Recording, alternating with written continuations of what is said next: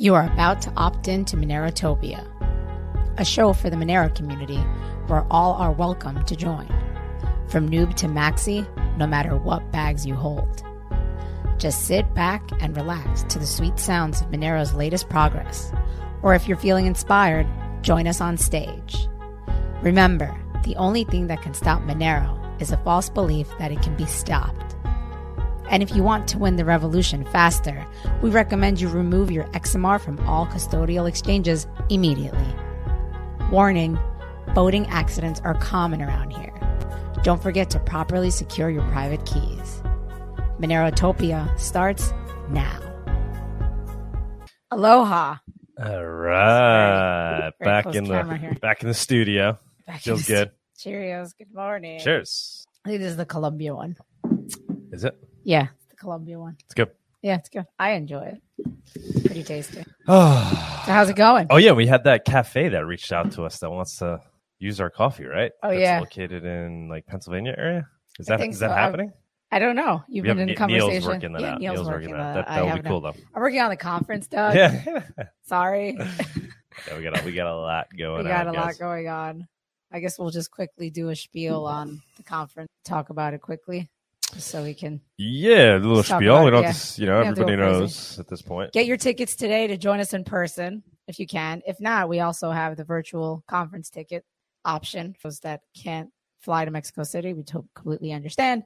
So buy a virtual ticket soon if you want to be a part of the party virtually. What's a discount code? Do we have a discount code we can mention? I don't know. We have a few out there. Liberty is a good one. Tony. Tony is 21. No, he did. I did it. Is it 21? Yeah. He tweeted it last week. He's good. Tony. So that's we love it. 21% off. Your virtual ticket in person. Joining us in person, which we recommend. Yeah, virtual ticket. Obviously, not everybody can make it down there. We set it at the same price as the general because we rather people come down in person, but we're offering this. Actually, a lot of people joined virtually last year. We didn't realize because we had Crypto Vigilante running it. So we're doing it again this year. It's cool because you can participate in the Q&A. Our audio visual will, knock on wood, be a lot better this year. We're putting a lot more effort into it. And hands-on. We have people dedicated to it. Well, Tony did a great job last year. Kudos to him.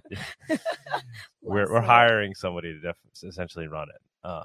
I'm very appreciative of those who helped us out last year, but we ran it. It was basically it was the internet, yeah. But so this year we're gonna have two stages. Both are gonna have cameras. They're gonna be streamed live, and then the audience at home should be able to participate in Q&A a little bit. So take questions from those that are home, and then anybody who buys a virtual ticket will have access to all the videos thereafter. Want to say too though, eventually all this content will be put out there for free, right? So any content we produce, put it out there for free. The whole point of all this in due time, to get the word out about Monero, right? This is why we're out here doing this. But selling the virtual ticket does help us finance this conference, another revenue stream. People like it. It worked out well last year. It did. I think that's it. I mean, we have a ton of speakers. We're not going to go through that. We have more that are like reaching out, but we're kind of telling them we probably can't. I mean, reach out to us, especially if you can come down. Although, actually, I think we have a better time fitting in virtual speakers at this point because we have two stages. We have the live speakers. Yeah, that's jam-packed. There's really no leeway. Yeah, there's no leeway. And then we have the remote speakers. Yeah. Paul Pooey from Edge Wallet. He's a new one.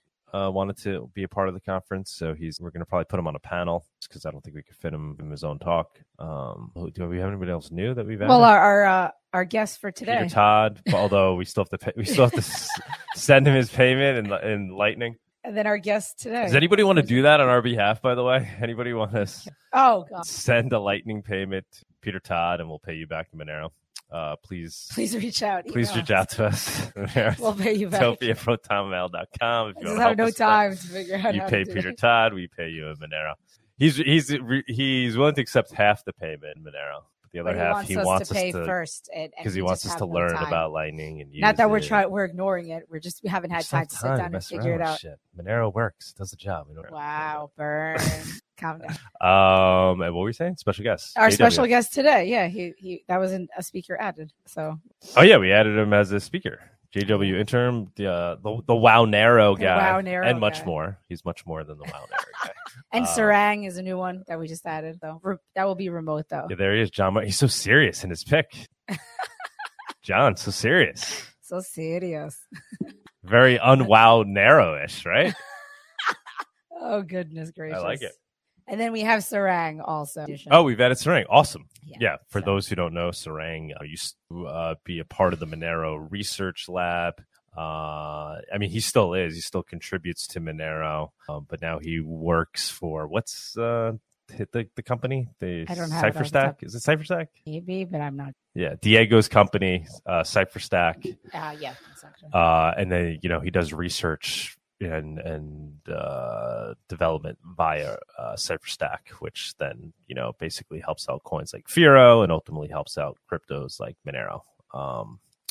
But he's the real deal. Done a ton of amazing things for the Monero project. I don't know what he's going to be talking about. Did he say what his talk is going to be on? I'm reaching out to everyone and asking them to give us their title, and we'll figure that out, and their presentation, so we can try to. Very, very honored to have Sarang. Yes, and he participated last year as well. He's the real deal, guys. The real deal. But I guess other than that. Yeah, other than that, check it out, guys. We have tons of stuff, and then with the marketplace is coming along. We're going to. All the people, all the vendors participating in the marketplace about Monero. We're going to try to incorporate it into a Monerotopia episode the 29th. I think, on the 29th. Cool. So we're going to do like a tutorial online for all the vendors and onboard them to Monero before the conference. So we're going to teach them about it. We're going to try to do it through Monerotopia, have them come on. I mean, there's a bunch of them, right? Did you post links to the vendors? Not yet. I haven't had time to put them up, but I did put up the bazaar that's going to be participating. What is that link to? It's to their Instagram. I think their Instagram. Yeah. Yeah. So you guys can check that out. Yeah, there's a list. It's a long list actually. I haven't really looked at the list. Like, what are the type of vendors? I haven't had a chance either, but she sent me a list. I haven't had a chance to add them. Does she have some on here? I probably, but this is kind of the bazaar that's going to be. They're kind of like cool, like high end, eco-social. Yeah, very cool. Quality stuff. She seems to like curate it very well. Yes, right? Yes. She takes pride in the marketplace that she puts together, and so it should be very cool. And she's very much on board with getting them to help us get them to accept Monero. So we should all be good to go, guys. So bring Monero, man. Monero. That's obviously what we said, right? This is a big part of what we want this conference to be about. Actually using Monero, building out the parallel economy. So what better way to do it than to actually do it at the conference? Yep. Yeah, I think that's it. Moving on. I guess let's move on to our price report right here. Let's put on our little... This mouse is very painful trying to click on it. Okay, here we go.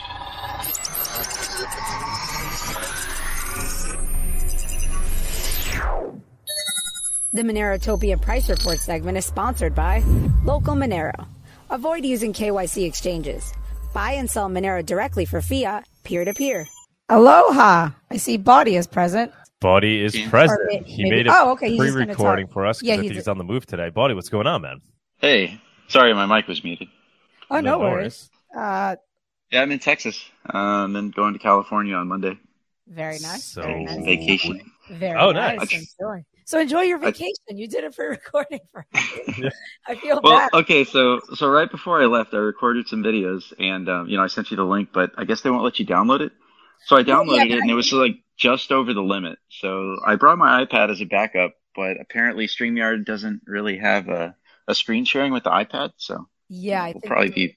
But don't worry, I'll just share the video. You can play the video. Yeah, they're just going to be in two parts. So we'll play the video if you could stick around, and then you could. Talk after. I can talk during. Oh, okay. I thought for some reason that the videos weren't going to work for you.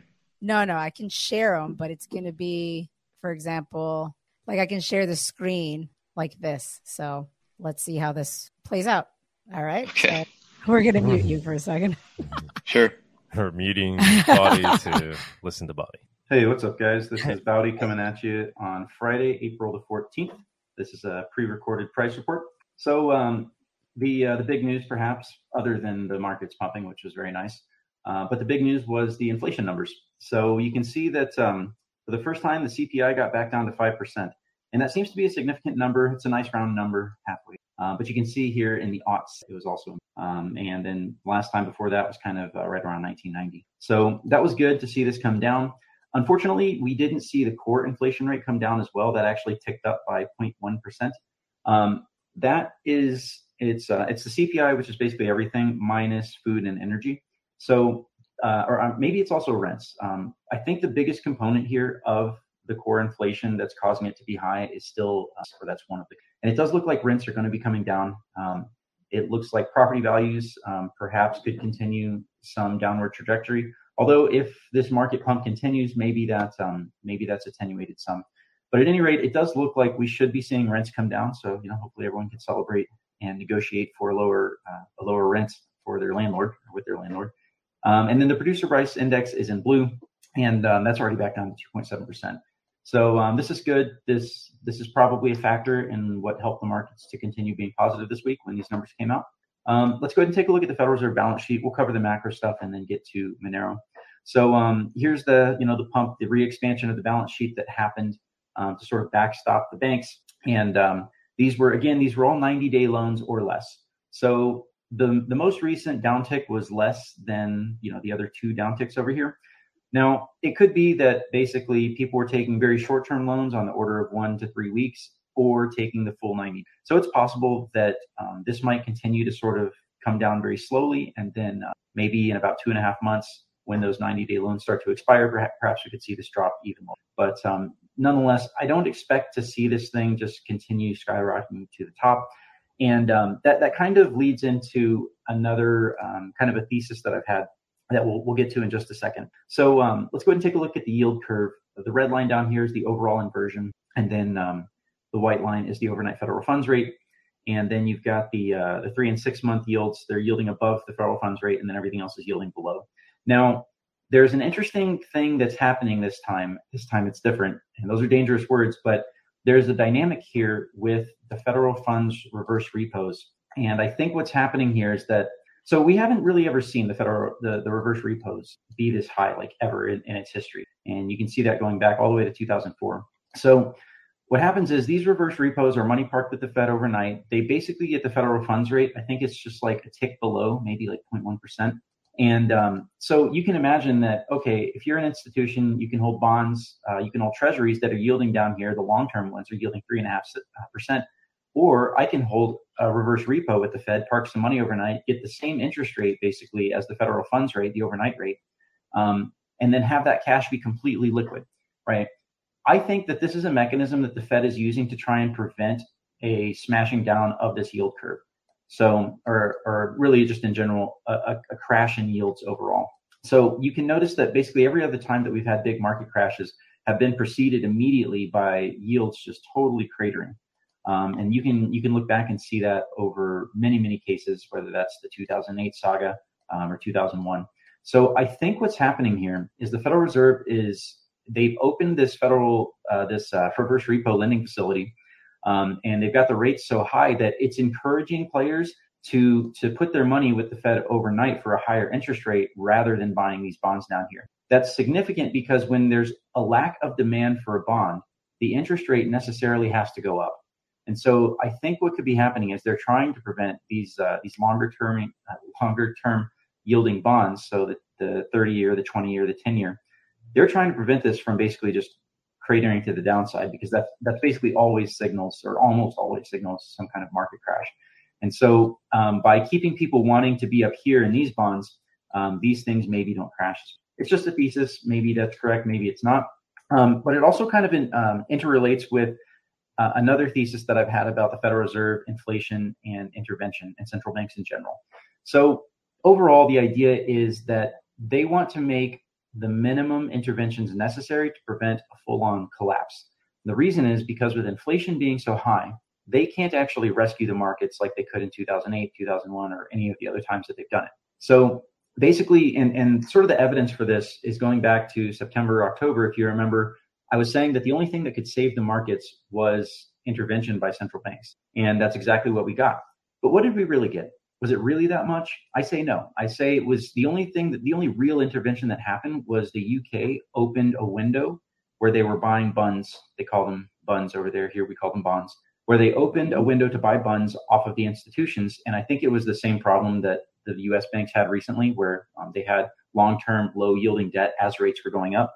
And so, but that was a minimal intervention. And so was the recent intervention. Yes, they expanded the balance sheet. Yes, they pulled some emergency measures, but they didn't really just go on complete policy shift, QE, lower the interest rates, right? They didn't do the stuff that they've classically done, which are very sort of extreme measures. So to me, it looks like they know that they can't rescue the markets. So rather than letting it get to a point where things could get crazy and difficult, they're just going to rescue the markets little by little, tiny bit by tiny bit. So that would also kind of be a point in the favor that we might have more upside overall, and like kind of slow, progressive upside, which is what we've seen so far for the past few months. So right now, I'm starting to play with the idea that this pump could last longer than I originally anticipated.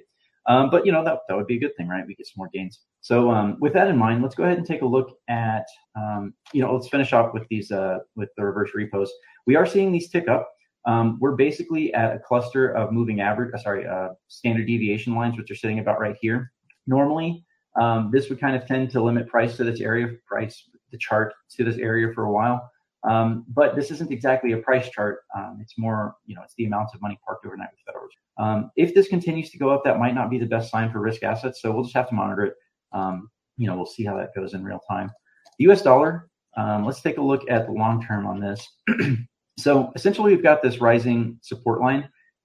It was broken down for a while for the post-2020, March 2020 event. But otherwise, you can see that this has been a pretty important line for a while. So it does make a lot of sense. I have been expecting to finally touch this line at some point. I think this would make a lot of sense right here. That would sort of go along with the rest of the market, how everything looks. That doesn't mean that we couldn't potentially have temporary bounces along the way. You can see that, this kind of important shorter term, but still important line, we're basically like following that down. And then the dotted line you can see goes back to all the way back to the 2020. And it's just kind of like a natural place to draw that line.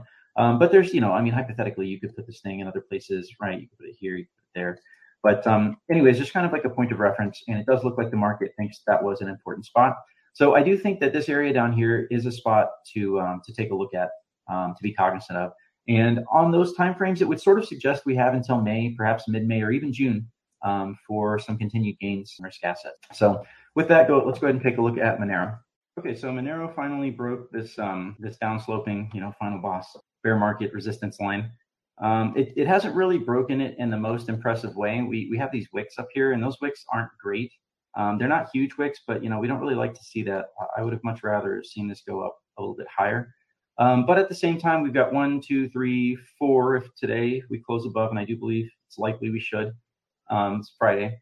That's 4 days above closed, and we're here. We had basically 1, 2 days, and then it just crashed back down. It's not nearly as bullish as we would like. It is bullish, but it doesn't look like the rest of the markets. But it is what it is, and overall, at least we finally broken this line, and hopefully we can hold it. You can kind of see that there's this. Maybe we could draw a trend line like right there. It's possible that we could come down, test this area here, and then bounce off. Monero does seem to have counter-cyclical movements. I think that's intentional.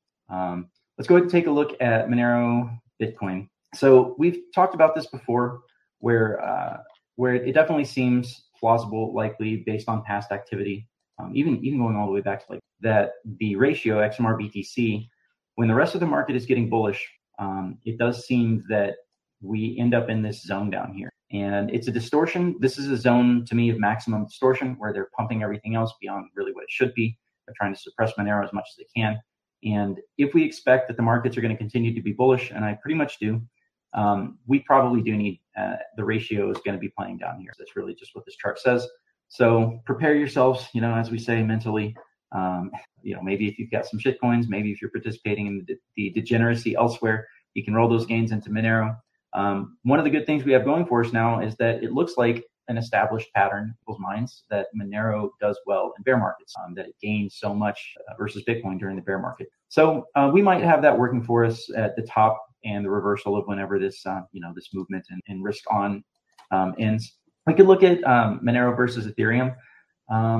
I'll show you guys these charts one day, all that colorful stuff, but I'm still kind of preparing. Oops, I'm still kind of preparing some things. They're cool charts. They're really cool charts, and they show you a lot of stuff that's very important. And I wish I could show them to you now, but you know, I'll let you know when I can. Okay, so anyways, I posted a tweet just maybe it was on Wednesday or Thursday, where I said that I think it was Wednesday, where I said that it looks like this chart might be about to reverse, and that was kind of based on the Ethereum Bitcoin chart. I tweeted that specifically. I tweeted that it looked like it was kind of like last chance. You know, I said, "Hey, last chance Ethereum, ETH BTC. If you don't stop and rebound here, you've basically got air all the way down into about the 0.5, 0.05 area." But really, like within hours of me posting that, that's exactly what happened. This thing stopped and reversed on a dime and really took off. So the a bunch of stakes got unlocked on I think it was Sunday night, Sunday evening. And they can't all dump at the same time. The most that could be dumped, I was reading an article, something like 1.5 billion maybe is the max that could be dumped. But the reality is that it's probably going to be far less. And a lot of people are just going to restake. Some people are going to sell, sure. But it does seem like this was a buy the rumor, sell the news, or technically in this case, sell the rumor, buy the news. So with this, when that thing stopped and reversed, there's another important factor happening here, and that's the Z-scores. You could very easily say that that is bullish divergence, right? So the ETH BTC chart made technically a slightly lower low with that wick down there, but the Z-scores definitely rebounded when ETH BTC rebounded. So I say all that to indicate that this chart is, well, let's face it, it's not a great chart right here. There was the opportunity that if ETH was going to break down further, that this chart, you know, XMR versus ETH could have gone to the top side, but right now, with some of the standard deviations I look at, we're looking at probably a 0.06 area. And of course, you've got this local low down here. So perhaps even 0.05 could happen. So again, I mean, that's just in line with the nature of what happens when they find the opportunity to leverage up the markets. So I think that's about all for Monero. We're still slightly in positive, overall positive shorts versus longs. And the divergences, they just don't seem to be giving nearly as much signal as they used to. Qcoin, I'm not sure how much I trust any of these numbers anymore, honestly. But we have overall for Binance and for OKX, we have been sort of below the line this week. But yeah, I'm not sure how reliable that chart is anymore. But it is interesting to look at. So let's finish off by taking a look at the crypto markets. And Bitcoin right now is kind of like, you know, it's the big headline one because people are still worried about the banking system and they're not sure about what's going to happen. So, I mean, right, people are going to go to the big ones that make sense. That's going to be Ethereum. So we're basically playing in this yellow box here. And that yellow box is a very obvious spot, a very obvious place to draw. We'll go to the weekly, so it's even more obvious. It's basically just the spot that you would see from the lower bound of the summer crash in 2021 and then sort of the upper bound over here for both sort of the close on the weekly and then also for June 2022, right? So it's really just a range that I expect us to be playing in for a while. Yes, price is above this sort of line right here, and that's like the highest line that you could draw. But I don't expect this thing to just bust out to 33,000 or like that. If it does wick up there, I think that's probably a good opportunity to take profit, maybe even worth scalping a short. I don't think that this is over. Like I said, I'm starting to entertain the possibility that that this thing keeps going farther than we had originally anticipated. So there's another thing here. This is the BLX chart, which is the lifetime Bitcoin price. And I wanted to do this because these descriptive statistics they make more sense when we're looking at the full price history. So one thing we can do is just kind of like expand this chart. And you can see that basically the moving average, which is the white line, and then the upper standard deviation, which is the blue lines here. That range there is kind of like the bear market range. And then the purple line is kind of like a bull market. Things are positive range.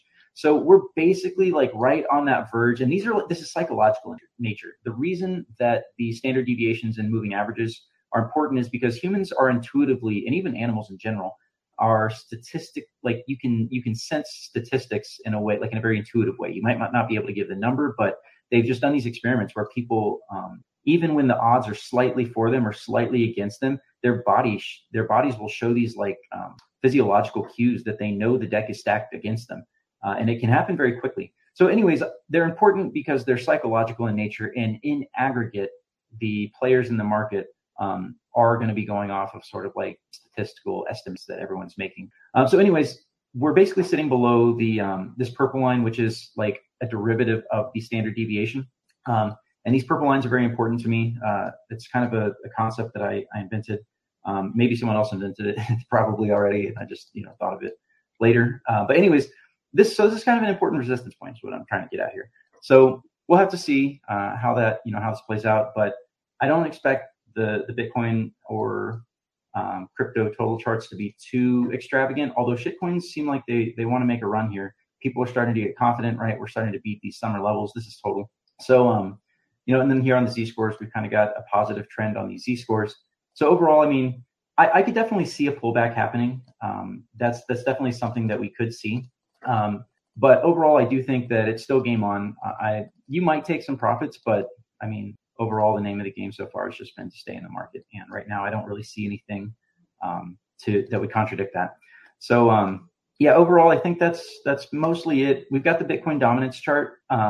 We've broken above these statistical levels again, like these kind of a lifetime. This is a lower standard deviation, this orange line here. So the thing is, we hit this. We hit this dotted line right here, which is kind of a natural, kind of one of the final resistance points for BTC dominance. I'm not too convinced necessarily that this will have to go up immediately because it does look people are rotating into shitcoins. Maybe that's not a bad thing to do, to take some trades there.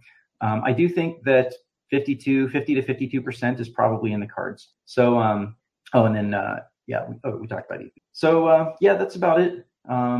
I say, let's take one quick look at gold and then we'll be done. So, gold has this, this vacillating price action.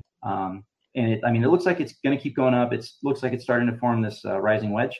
But, again, I think that gold is a great long-term play. And personally, I would just keep hodling there. So thanks, everyone. And I hope you have a good weekend. Awesome. Right. Thank you, Bawdy. I think we have the pre-recorded and also live. The best price report in the game coming from Bawdy. Appreciate it. Man. Thanks, guys. Of course. No, so, thank you.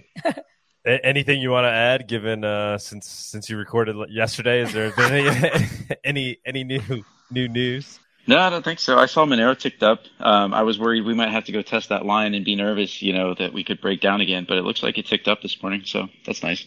Yeah. What do you think of the upcoming Monero Birthday, Monero Run? You think we might see any effect on Monero from that? I'm not as optimistic as I was last year on that being like a big price pump event. It doesn't seem like there's nearly as much interest. By this time last year, we had already seen significant movement of Monero compared to the rest of the market. Mm-hmm. It was also kind of the middle of the bear market, so it could have a lot to do with that. And then also, it does look like Binance accumulated a whole big stack of Monero last month. So I think they're probably ready for us this time. Maybe it was just too much bad press, so they just figured they'd prepare for it. Because their withdrawals have been open, for the past few months. They've kept their withdrawals open. So, I don't want to be like a negative Nancy on that. I'm still going to, participate by a little bit on the 18th.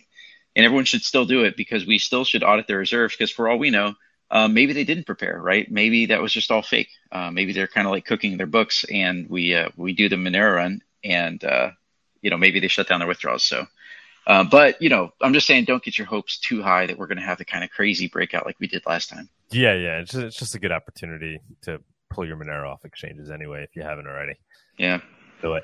Awesome. I tried to make a Reddit post on cryptocurrency and. It didn't get the 2,000 upvotes like the other one did last year. Oh, that was you? Okay, yeah, I saw that. Somebody, I didn't realize that was your post. It didn't get a ton of love. But you kind of pitched it as, let's make this just a general pull your coins off exchanges day, right? Not so much just Monero only, right? I kind of tipped my hat to the other coins and to the general circumstances of the market, but it was Monero focused. It was the Monero Run or the Money Run anniversary. So, I said, in general, people should be pulling your coins off, and it should be abundantly clear now why that's the case. But it's kind of a special date for us for Monero because last year we proved that the exchanges were totally fractionally reserved and just didn't have the Monero they said they did. That was a big turning point, I think, for a lot of us when it was because, people used to be like, oh, you're a conspiracy, tinfoil hat, whatever. And then we proved it on April 18th last year that no, they couldn't meet our demand. And we're just a small niche group in crypto. Although it seems like we're becoming less niche every, by the month, by the year. Yeah, for sure, for sure. But it didn't get a lot of love on Reddit in the crypto. No, the one I posted a couple of days ago got maybe like 30 or 40 upvotes, but the one I posted last year got like 2,000 upvotes. Oh shit! Yeah, awesome. I don't know. I talked to JW. You got him on your show here today. Yeah, so. Yeah. We'll move it along. Thank you so much, man. Enjoy your vacation. Thank you. Yes, enjoy. Thank you. If we do a special show on Monero's birthday on the Monero Run, maybe you can jump in if you're available. That's coming up right on Tuesday, right? Tuesday. Yeah. Shit. Okay. Cool. Yeah, if I'm around, I'll definitely try and jump on. All right. Well, enjoy your vacation. Thank you. Thanks, guys. Bye. Later, man. Bye. All righty. Let's move on to the day. Let's do it.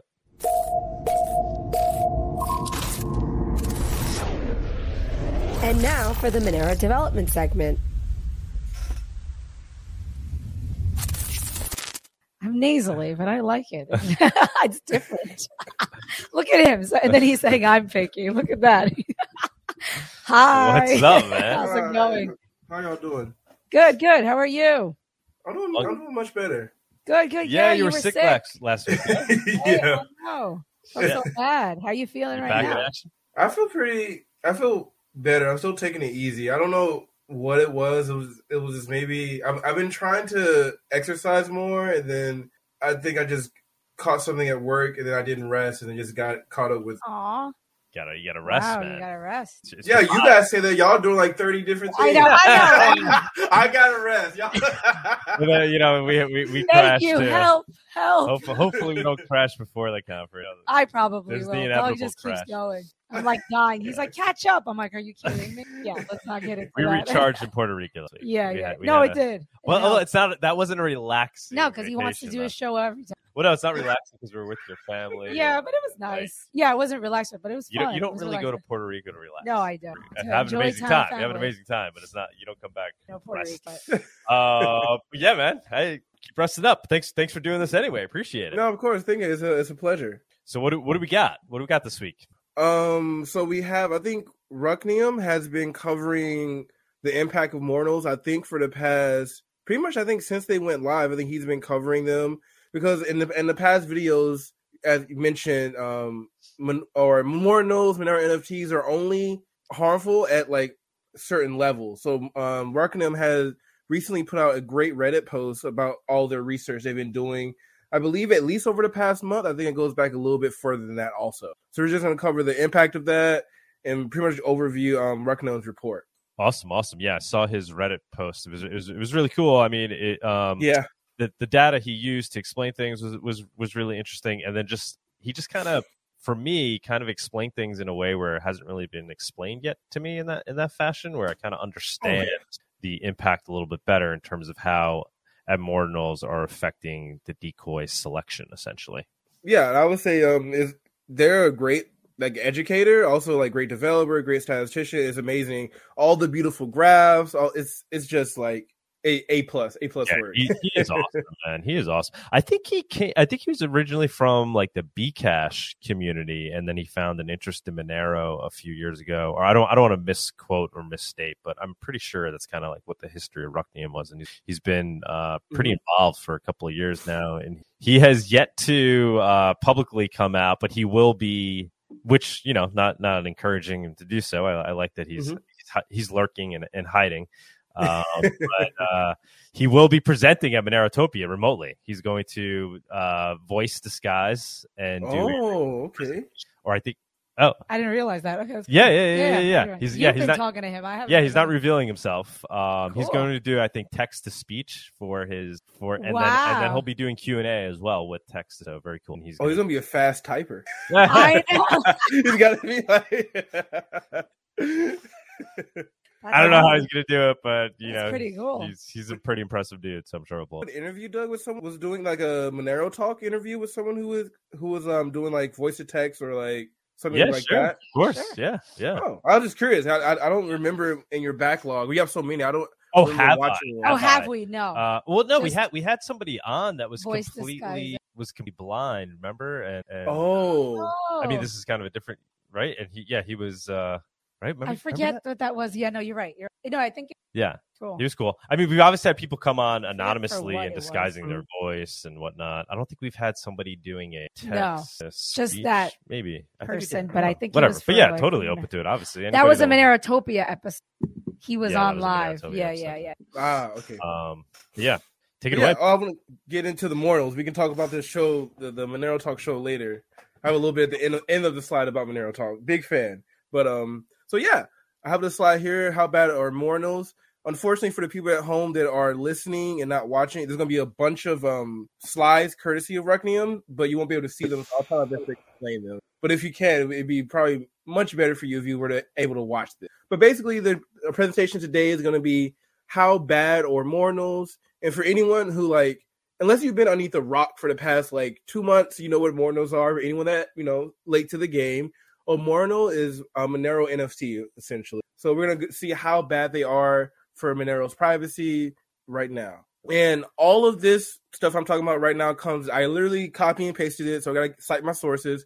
From Rucknium, like we said, they're going to be the Monerotopia, and they do great work. I have a couple Twitter threads about them. They're amazing. So all my information comes from them. You can go to Monero right now, Monero Reddit. I believe the post is still in the top 5 posts right now. So if you search this title, it'll show up. It's an amazing post. But let's get into it. So basically, this whole paper or presentation talks about black marble. You might ask yourself, what is a black marble? Well, first, to understand what a black marble is, you have to understand how Monero provides privacy. And one of the ways Monero provides privacy is when you send a transaction, it actually hides the outputs of that transaction by including different other inputs of the transaction. So it mixes your coins with others' coins. On this graph here, I think there's only a couple, but right now it mixes it with other 15. So when you send a transaction, it goes to the blockchain and randomly picks, or not randomly, there's a specific method that it picks other inputs to tie into your transaction. But as you can see, if let's say, for example, if you were to pick 16 inputs or 15 inputs that were bad, right, you would basically get no protection. So there's this relationship with outputs or inputs, things like that. So what is a black marble? You can see here a black marble in this one is a transaction input that is bad in the transaction. And for example, there are many different things that could be a black marble, but for right now, all you need to understand is that a black marble is a bad input chosen. Any questions so far? Am I going too fast? No. Good stuff. And then, so like you said, right now, the ring size of you take 16 inputs into the ring size, but you actually have an effective ring size.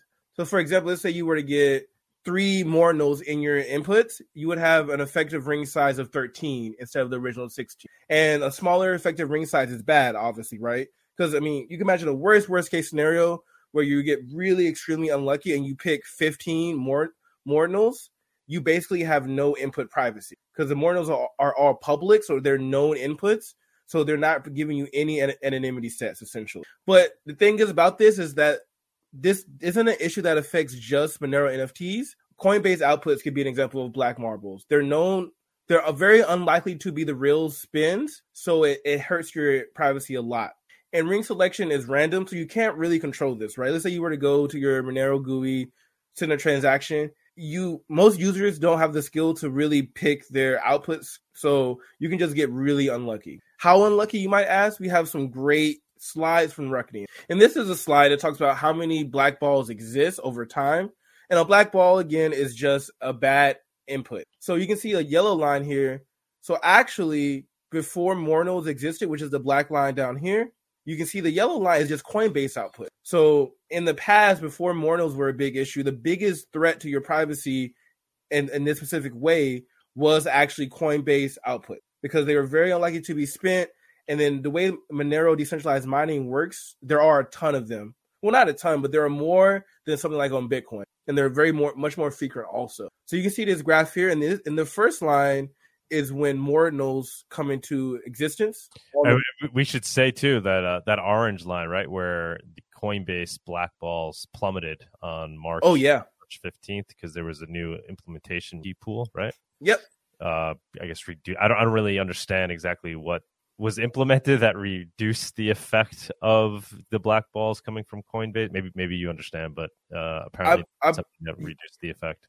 Yeah, I believe they just condensed them and issued Coinbase outputs less often. I'm not sure though, right? So like you might, for example, you might have a Coinbase output much more frequently, and they just reduced that, and that hopefully reduced the amount of Coinbase outputs in general. So you got bigger payouts less often, essentially. Right. I think is what they did. It was kind of interesting that happened, so they kind of solved the Coinbase blackball thing right before Edward Arnold's, and then 2 days later, Edward.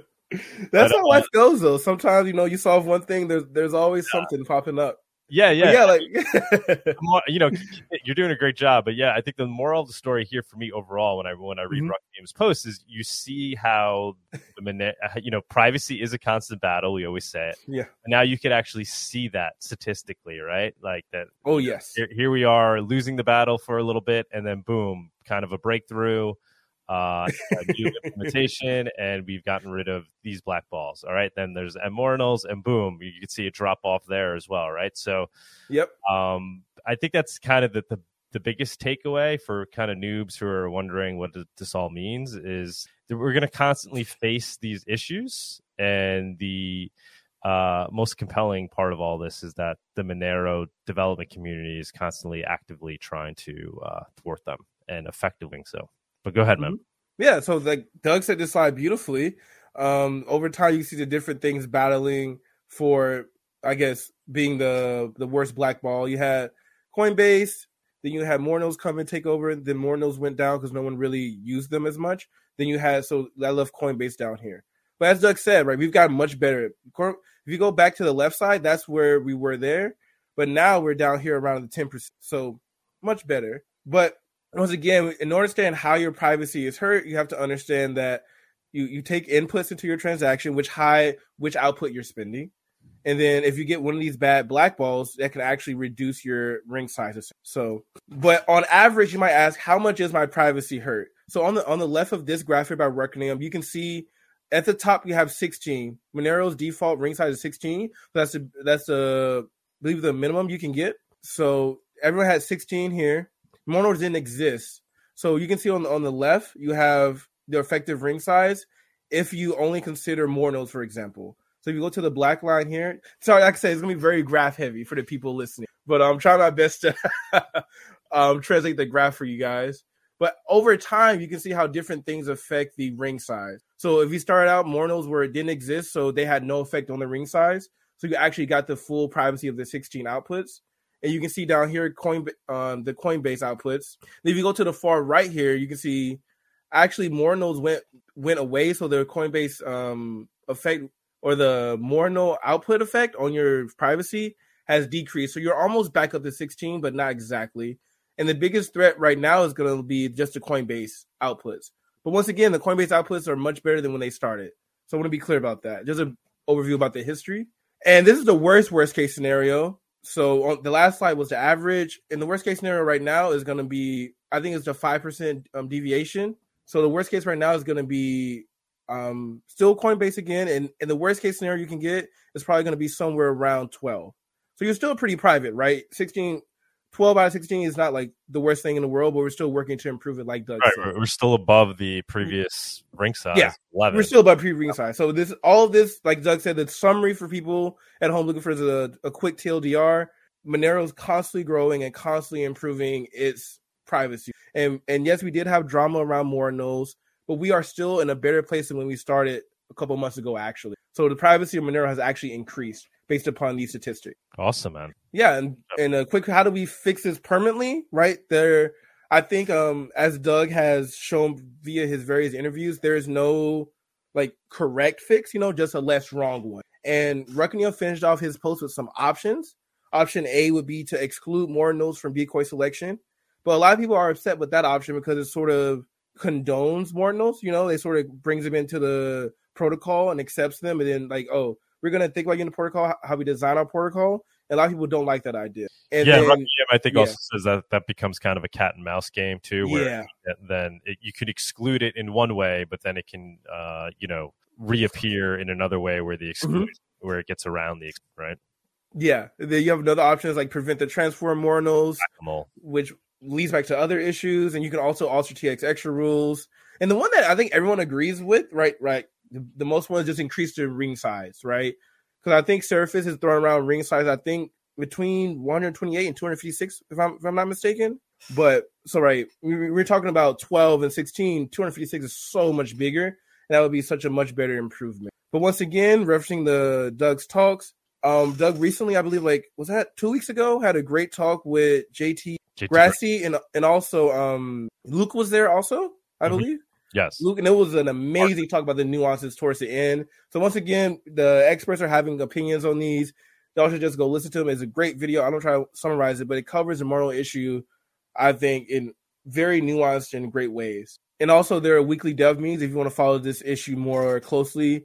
And some weeks they talk about TX Extra. They have time. Sometimes they don't get around to it, but the notes are always there. So you can always go and listen to the devs talk about it in more detail. All right, buddy. Good stuff. Good stuff. Yeah, for anybody, you know, noobs listening, I feel like people listen to this and then they're like, oh my God, Monero's broken. You know, this has been something that's been known since, you know, the existence of Monero, that ring signatures are the weak component. Mm-hmm. But I think people need to realize, too, ring signatures are but one component of Monero, too, right? Like, this is just obfuscating, you know, who the signer is of the transaction. Mm-hmm. Confidential transactions, you know, that there's no issue there. Stealth addresses, there's no issue there. And ring signatures, effectively, there is no issue when you statistically look at it. It's just it's not ideal, right? And because privacy is a constant battle, we want to improve it, but we want to do it in a way where we don't overnight create an unusable currency, right? Where it becomes transaction fees become too high, the transactions become too heavy, right? We could go to a ring size of 1,000 tomorrow, but the blockchain would be way too large, too fast, right? It wouldn't be practical. So we have to wait for other efficiencies to come in before we case the ring size, and then hopefully eventually swap it out with full proofs, which, you know, I think we've spoken about that quite a bit on this show. But it just needs to be done in a responsible manner. And I'm sure that's going to be a big discussion at Monerotopia as well. Yeah, definitely. I also been thinking about this thing. I don't know, doing research, I know Firo has this thing where they don't do full membership proof. They still have pretty large anonymity sets. So I don't know if it's like full proof, you know, like, I don't know, like, question, do you need 300,000 decoys to have a good transaction? I don't know. That's still in talks though. But I'm just thinking about that. Those type of things. Yeah, I mean, they use Lelantis, which is basically, you know, a version of Seraphis is what Monero, I think that's what you're... Oh, yeah. I just don't know if it's... Like, Firo currently doesn't have full membership proof. So I don't know if you need them to have great privacy. Is a question. You probably need bigger, yeah. Yeah, Lelantis, they just have much larger rings. Yeah, basically, yeah. Yeah, which is what we'll get with Seraphis as well. Oh, yeah, I'm excited. And yeah, Co will be down there. Are you coming to Monerotopia? Yes. All right. Awesome. I got my. I know there's a bunch of fiasco with the passport, so mine came early. Actually, I don't know what's going on. I just got lucky. But yeah, there was another one too that was like waiting, and 4 weeks. Yeah. People, fingers crossed, people are actually getting their passports. Pretty crazy, fantastic. But yeah, we're hoping to have a panel. You know, we'll talk about kind of the future development of Monero, and, you know, we're going to have Co down there. He's going to give his own talk, but we want to put him on that panel. Co is obviously, he's developing Seraphis. We just spoke about Luke Parker. Luke is, you know, genius whiz kid that's building Sarai, but also understands Monero tech really well and is a Monero dev. So we'd have him on that panel. Maybe we get Justin Ernhofer on there. Just kind of talk about the future of Monero and like this idea of developing, you know, full proofs into Monero, how that might come about and what we expect to see. So that should be cool. Oh, I'm so excited. Yeah, it's gonna be good, man. It's gonna be good. With the fresh margarita in your hand that you purchased with Monero. I mean, it's you know, you can't beat it. You can't beat it. So go rest up, man. Go rest up, because we're gonna need you. I just say the same thing to y'all. All right. See you. All right. Cheers. See you. Thanks so much. All right. The Monerotopia guest segment is sponsored by Cake Wallet. Store, send, receive, and exchange your Monero and Bitcoin safely on iOS and Android too. Cake Wallet is open source, and you always control your own keys. Hello. Right. Oh, there you go. Let me see. No, you're good. Okay. You're good now. There you go. Okay. I thought it was on my side. No. Not so much. Enjoying my Saturday. Beautiful spring weather. where you're at these days. I mean, you know, obviously you don't want to give away your exact location, but can you give us an idea? What No. I'm outside of Philadelphia, okay. Like on the border of rich suburbs and Amish country. So you're on the East Coast. All right, because I know you're on the West Coast. Yeah. Right. Yeah, we were in California for a while, and we moved back a couple of years ago. Fantastic. Just to be closer to family and everything, yeah. Yeah, I know, we got some right now. Yeah, I know, not going well. So how's it go, man? Excited that you'll be coming down to Monerotopia. Glad we were able to figure that out. Yeah, I was coming either way, so... But I'm glad to be coming down now, like officially on behalf of Wownero for sure. So what is going on with Wownero, man? What's the deal? I mean, we had people talking about Pirate Chain on here last week. You know, let's we might as well give you the stage here with Wownero. What's going on? You know, like I'm probably like the most hands-off CEO of any shitcoin in the world, but we are having some syncing issues with the wallet where there was an issue with the Bulletproofs Plus transactions, and it was causing like after you use the wallet a couple of times, like transactions would start to fail. And so we got that fixed a couple of months ago, and then we decided to, like other people, not me, decided to have a hard fork on April 1st. Which wasn't totally necessary, but it just was kind of like a way to force everyone to update their clients to be at like a modern Monero code base and kind of fix little bugs like that. And the major changes, I think, on the hard fork that happened April 1st, which was Wownero's 5th birthday, which is unbelievable. It's been around for 5 years now. Yeah, I know. Time flies, huh? When you're having fun. Yeah. So the major changes in the new release, which is Cunty Karen, that we implemented view tags, which is, it helps you sync your client, your wallet faster. And we made a protocol level restriction on the transaction extra field to 1 kilobyte. So that's the strategy that Monero has been using to deal with these mordinals. But on Monero, it's not enforced at the protocol level. They're just asking all of the mining pools and everything not to include transactions with more than 1 kilobyte in transaction extra. So that's kind of codified in the protocol for Wownero now. So that was April 1st. Yeah. That's awesome. Yeah. I mean, and then... Go ahead. Sorry, go ahead. No, I was going to say the other thing that happened after that is all of the fucking mobile wallets broke for some reason with the hard fork.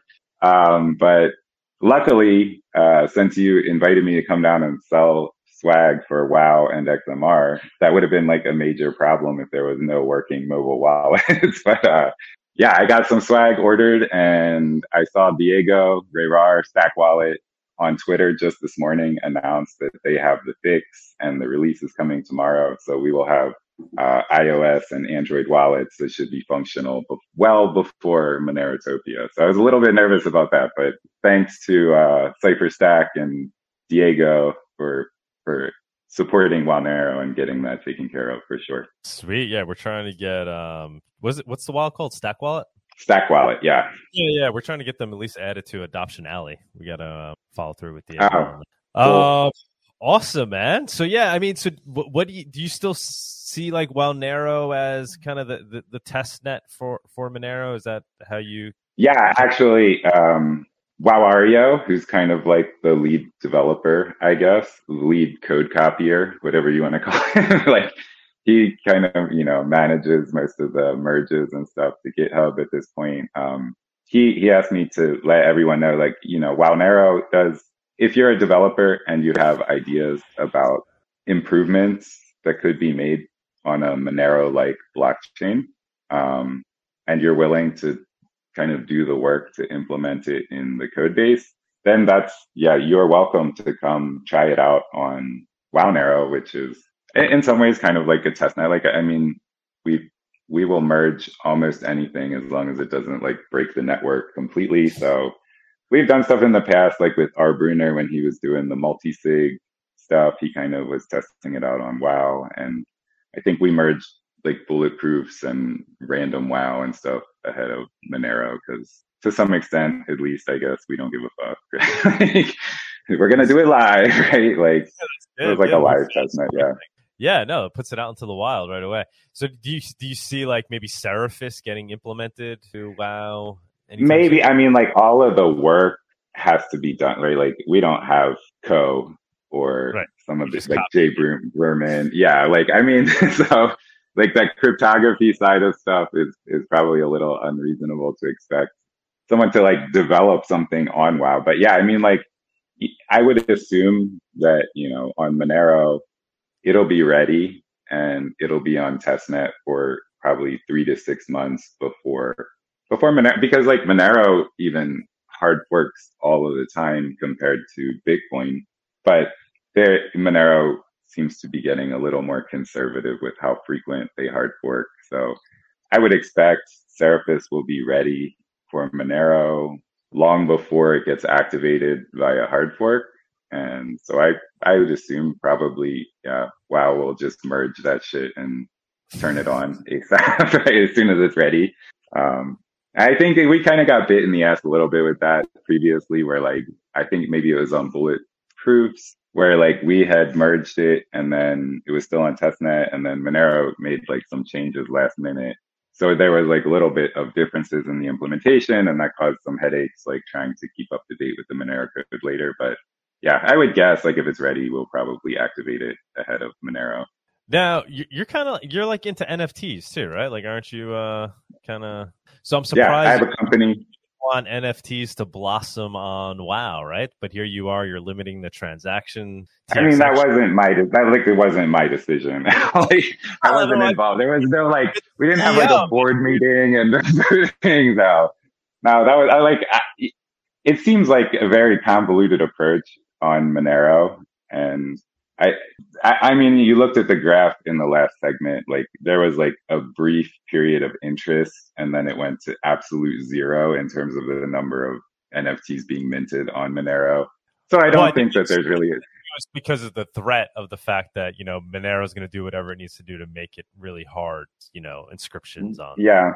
Yeah. And I don't know that limiting transaction extra or getting rid of transaction extra is the best path forward. Like, I've heard Justin talk about it, I think on Monero Talk maybe, and like how they can, you know, shift from using transaction extra to using transaction outputs, which would be, I think, like even worse for the privacy implications of Monero's on NFT. So it's like, you know, like you kill the snake and it just splits in two. Like, it's, so I don't know that that's a, but yeah, I mean, I love NFTs. I think that digital ownership is going to be very important in the future, whether that is like your Fortnite skins or your, you know, digital art photography collection or whatever. Like, you know, the world is becoming more and more digital, and you need a way to have real ownership of digital assets, which is like a solved problem for fungible or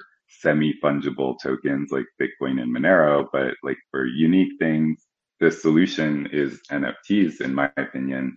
And I don't know that, like, there's just not a place for that on the Monero network, or maybe Terry will launch someday and that will kind of be the place for it. I don't know. Like, but yeah, I have a company with Cardi Sewell, who is actually the guy who kind of came up with the idea for Wownero back in early 2018 with somebody else on IRC. And he's an artist, like he's a fine artist for a decade plus, and he did all of the branding and logos and everything before I even decided to launch a network. Like, it was really just a meme before I stupidly decided to like actually launch a blockchain. But yeah, he used to live a couple hours away from me in California, and we would hang out a lot, and he's super, super into NFTs. And we started a company in early 2021. All on Ethereum, but yeah, so it's like really like the two founders of Wownero have gone on to NFTs on Ethereum. On NFT, yeah. Well, company, what do you guys do? Like, what is the? So it started out as this company. It's called Patron, PATRN, and there's a website patrn.me, where the idea was to be able to do crowdfunding for NFTs. So like an artist could post their work and set a goal in ETH of like 0.1 ETH maybe. And then if there was like patrons who liked the work, you like it by sending some ETH. So like if 5 people sent 0.02 and it reached the artist's goal, then it would mint 5 copies of the NFT and send them to everyone who liked it. Or if somebody really loved it, they could just send 0.1 and then there would be a unique NFT that got minted to that person. And we got a MVP up. And actually the other person at the company is Lance, is a menace, LZA Menace, who's like, he's a contributor to Monero and Wownero as well. We had Cardi got the front end done, and then he was like waiting for Lance to finish the back end, and he was like, I'm just gonna make a bunch of NFTs, and we sold some originally, but then we just started giving them away for free via the company. And then, you know, you get money on the royalties for each resale. So we made some money in 2021 with this brand called Art101, giving away a bunch of NFTs, and then people would trade them and we get some money from that. And so we have kind of this, a lot of collections. It's kind of a brand on its own called Art101 that you can check out, art101.io. And we haven't been pushing it much at all for at least the last 4 or 5 months. Like Cardi works at OpenSea and Lance is super busy with other stuff. So it's kind of in stasis right now, but it's still around. We're going to get some, we have ideas about how to move forwards with it. So nice. We'll see what the future brings. Yeah. Yeah, man, you're obviously a very creative guy, and you like working, exciting, creative things. So it's cool to see. Is there anything else you kind of have boiling up in your mind, things that you want to work on in the crypto space? I guess like I do for sure. I have like a kind of wallet project I've been working on. It's like a little bit on the back burner for sure now, but I'm still interested in it. And then I've been, spending a ton of time for the last 7 or 8 months really on Reddit, because I'm also a moderator on the big Our Cryptocurrency subreddit. And in August of last year, the Moons, there's like the community token for the subreddit went to like mainnet on Arbitrum Nova, which is like a layer 2 on Ethereum. And it's just been a ton of stuff going on there. And we've kind of been trying to push the envelope a little bit on what people can do with these moons, so that you can like buy the banner now. So we like rent out the banner. It's a subreddit. We have over 6 million subscribers, and we probably get a few 100,000 unique visitors every day. And so we don't like take the money. You have to burn the moons in order to rent the banner, and then you get to keep it up there. And it's been really cool. We had Local Monero and yes, that's when we first Agora Desk. They've been doing a lot of rentals, and I actually helped them out. Like I swapped some moons for XMR with them. Can we do this really cool for the Monerotopia conference? That would be huge. Yeah, you can. It's like it's not even like it's about $500 a day or something. Yeah, I mean we can talk about it later. Yeah, well we'll reach out to you. It'd be awesome. Like I think for the number of eyeballs that you get, it's a really good value. And it's open, yeah, like as long as you're not a total fucking scammy. If you're a little bit scammy even, that's probably okay. But like as long as you're not a total scam, yeah, you should be able to get on there. I think it's rented for like a month by like Nexo. But at least maybe we could get it, I don't know. We'll see. I'll talk to you about it later. Yeah, but so you can slip it's us really in there. Cool to help out Local Monero.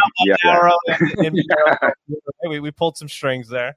Yeah, we'll see. And then so it's been cool to help them and see them up top of the subreddit. And I think Majestic Bank was up there. And then I bought Wownero was up there on April 1st for the birthday. Majestic I got in Bank. Right before. Is in the scammer category, though. Isn't Majestic Bank in the scammer category? I told you, like, maybe, like, as long as you're not a total. We're in the total. I'm not going to comment. Yeah. Keep us over there. Yeah. Oh, that was, yeah. Okay. But, yeah. It's a cool. I'm gonna just move on from that. But it's really, yeah, it's cool to kind of see that experiment with Reddit kind of become more economically kind of like have some real like economic weight for the token holders. Like the people who use the subreddit get moons just for participating, and then they get to like vote on who gets to come do AMAs using their moons now. And then like whoever wants to rent the banner, they have to go buy up moons and burn them. So it's a really cool experiment that I've been having fun with. And really, like, I think Reddit is doing a lot to onboard, like, you know, regular people, for lack of a better word, to cryptocurrency and especially NFTs. Like, I think that their avatar program is probably like the biggest avenue for people to kind of hold and really like kind of use NFTs out of anything in the world that's happened in the last couple of years. Sweet. So I like working with Reddit. Yeah, I think that's the other thing. I love, you know, all kinds of cryptocurrency stuff, but yeah, Reddit's been a major part of my life for the last 6 months for sure. Very cool. Yeah, I didn't realize that you're behind that. Very cool. Cool, man. Should we jump to news and then? Yeah, and then spaces. Yeah. Oh, we have a pre-recorded video for news. Okay. Yeah, if you could stick around. Yeah. Not, yep. To stick around. I gotta run. I'm sorry. Okay. Thank you guys for having me on. I really appreciate it, and I will definitely see you in Mexico in a few weeks with some swag, and we'll have working Wownero wallets. Yeah, and I'm super excited to party with you guys. Oh yeah. What kind of swag you bringing down? You bringing like t-shirt type stuff, or mostly? I've got mostly stickers, and then I got one other like some pins. Because like I don't even think I'm bringing a carry-on, so it's like I can't bring t-shirts. Where you'll be selling? Yeah, I'm just gonna wear like 30 t-shirts on the airplane, take them off when I get there. They'll have more value. They were previously worn by the WoW CEO. Yeah. Hilarious. All right, brother. All right. Always great talking to you. Thank you guys. Yeah, I'll talk to you guys soon. Thanks for having me. Thank you. Cheers, man. Yep. Cheers. All righty, I guess move on to.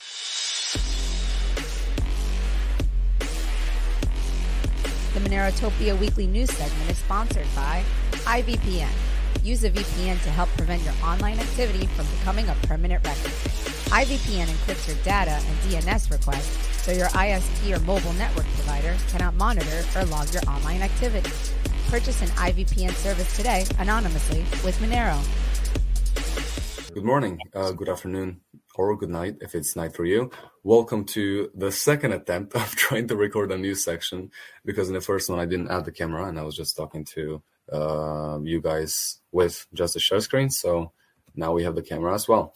Today, a lot of CBDC related news. So let's get into it. The first thing that I want to mention is a tweet from Libertarian Party banning TikTok will do nothing to preserve privacy rights, rejecting the Restrict Act, repealing all remaining provisions of the Patriot Act, and abolishing the NSA will. And the second one, your property and privacy depend on the total rejection of all CBDC schemes, which is absolutely true, and everybody knows it, or at least people watching this show know this. But banning TikTok is not going to preserve your privacy rights, and they don't even care about your privacy rights. Rejecting the Restrict Act is going to, and everything else. Then let's talk about Mordinals from Rucknium. Rucknium is actually going to be at Monerotopia in May. So if you want to talk to him in person, make sure that you purchase your tickets and you come to Monerotopia. The empirical research that he conducted basically concluded that Mordinals can reduce Monero user privacy when their transaction outputs are included in normal transaction ring signatures as decoys. Just before Mordinal minting spiked, the peer-to-peer pool decentralized mining protocol upgraded to make their payouts more efficient, diminishing the net effect of Mordinals. Average effective ring size fell to 12.5 at its lowest point. Nominal ring size is 16. So basically, Mordinals can reduce Monero user privacy. If you want more information about this study, you can, of course, go in the description and click on this link and read the article for yourself. You can come to Monerotopia and talk to Arachnium, or I think Digoon is actually going to talk about this today. So make sure that you check out his video. The next thing that I want to mention is Intercambio, which is a new privacy-first, no JavaScript, no KYC exchange aggregator. Essentially, you prioritize the KYC grade and thus get the best privacy for your trade. Although JavaScript is not required, if you have it enabled, you'll be able to install the Intercambio app within the browser of any device. Let's actually click on the exchange link. That's how it looks like. I like the logo. I think it looks cool. Yeah, so this is really good stuff, and make sure to check it out and use it, test it, and see how you like it. Now let's discuss Monero Run that will take place on the 18th of April. Today's April 15th. Now, so basically what the Monero Run is, in case you didn't know, people have Monero on exchanges, and on this day, everybody's going to take their Monero from exchanges in the same time. Now, should you wait until the 18th if you have Monero on exchanges? Maybe not. I would do it right now. I wouldn't hold any Monero on exchanges. I don't even own any Monero on exchanges, so I can't even participate in this. And maybe I don't even own any Monero, or maybe I do. You'll never know. But yeah, if you want to wait until the 18th, that's fine. You know, do it on the 18th for everybody. But, you know, definitely do not have any Monero on centralized exchanges, and, you know, practice self-custody of your crypto, of your Monero. Then we have three more articles pertaining to CBDCs. So the IMF wants to publish a CBDC handbook in response to increasing demand for guidance. Of course, every country wants to participate in CBDCs. They all want it. It's the future. So it was normal that at some point a larger organization was going to step in and create a guidance, a handbook, so that, you know, is going to fasten the process. They've been already working with 30 countries, and ever since, over 40 more countries have contacted so far. We believe CBDC capacity development is essentially to avoid a digital divide. The handbook, as they mentioned, I'm not showing it. It's not going to be prescriptive. Yeah, it says over here. It's going to be descriptive. So it's going to be a guidance. It's not going to prescribe you what to do necessarily, but it's just going to give you the information necessary for you to develop your own CBDC for your own country. So this was, of course, going to happen, and it's going to help countries develop their CBDCs, and they can tailor it to their specific needs. The Swedish Riksbank report is interesting because Sweden has they're already in the third phase of its CBDC research. You know, the Nordic countries have been in favor of digital payments since COVID, and I think even before 2016, or I'm not entirely sure, but for a long time. But the interesting thing about this article specifically is that, so they were able to purchase a car, but while this was a positive sign for the potential of the currency, it raised privacy questions due to the extra information that was necessary to complete the complicated transaction. If conditions are placed on money, for example, that it can only be used for certain purchases or on certain occasions, it risks becoming something more like a gift card and thus no longer like money, right? So this was one concern. And then, of course, they always mention when something goes wrong a little bit. They want to emphasize that no decision on the issuance of a CBDC has been made. Its discussion had a certain sense of urgency. So every single time, this failed. We're still not sure about CBDC. Of course, they're going to have CBDC. There's going to be some form of digital currency in the future. But they also mentioned that when cash takes a backseat in favor of digital services from private sectors, the Riksbank's direct role on the payment market is reduced. The Riksbank may thus find it more difficult to fulfill its task of promoting a safe and efficient payment system accessible to all groups in society. So, you know, there's going to be problems with CBDCs, but eventually they are going to come to fruition. My question is that what are you going to do with people that don't have cell phones? A lot of people don't have cell phones, or a lot of people don't even have good cell phones. So are they going to make government phones that they can produce for cheap so that people can use CBDCs? That's going to be interesting. So I think for sure we're going to have CBDC and cash for a long time until we figure out the situation, because you can't just, you know, ignore the people that don't have phones. You know, you can't do that. So it's going to be interesting. Now, the last thing that I want to mention is Ripple and Montenegro. There are a few cryptocurrencies that help countries develop their own CBDCs. Ripple is one of them. Algorand is one of them. And they're helping a couple countries. But yeah, so Montenegro has been using the euro since 2002, even though they're not in the eurozone. And I tease that in January, which is, you know, it's not that far away, they could create a national digital currency, which is crazy. So Montenegro is going to have its own CBDCs soon. I've been to Montenegro, actually, and they're developing quite well. So this is going to be it's going to be interesting to see. And the last thing that I want to mention really quick, guys, purchase your tickets for Monerotopia 2023. Every week we're adding new speakers. For example, let's see. Okay, see, the last person that I knew was Susie Dawson. Now we added Sarang, and he was there last year. John Murphy from Wownero, Paul Pui from Edge. We have Pirate Chain from Privacy Tech. Yeah, we have Pirate Chain. Sorry, I got distracted a little bit. Then we have Tuxedo as a workshop professors that we had just added. Rhino, we have Pacha Bazaars and Monero Marketplace, media partners. We just added Asterion, DJs. So we have everything. Now, if you want to come at a discount, where is it? You click here. You click add to cart. Then you view cart. If you write Tony. And you apply the coupon, you're going to get, again, 21%. It's still there, guys. So make sure that you use the discount.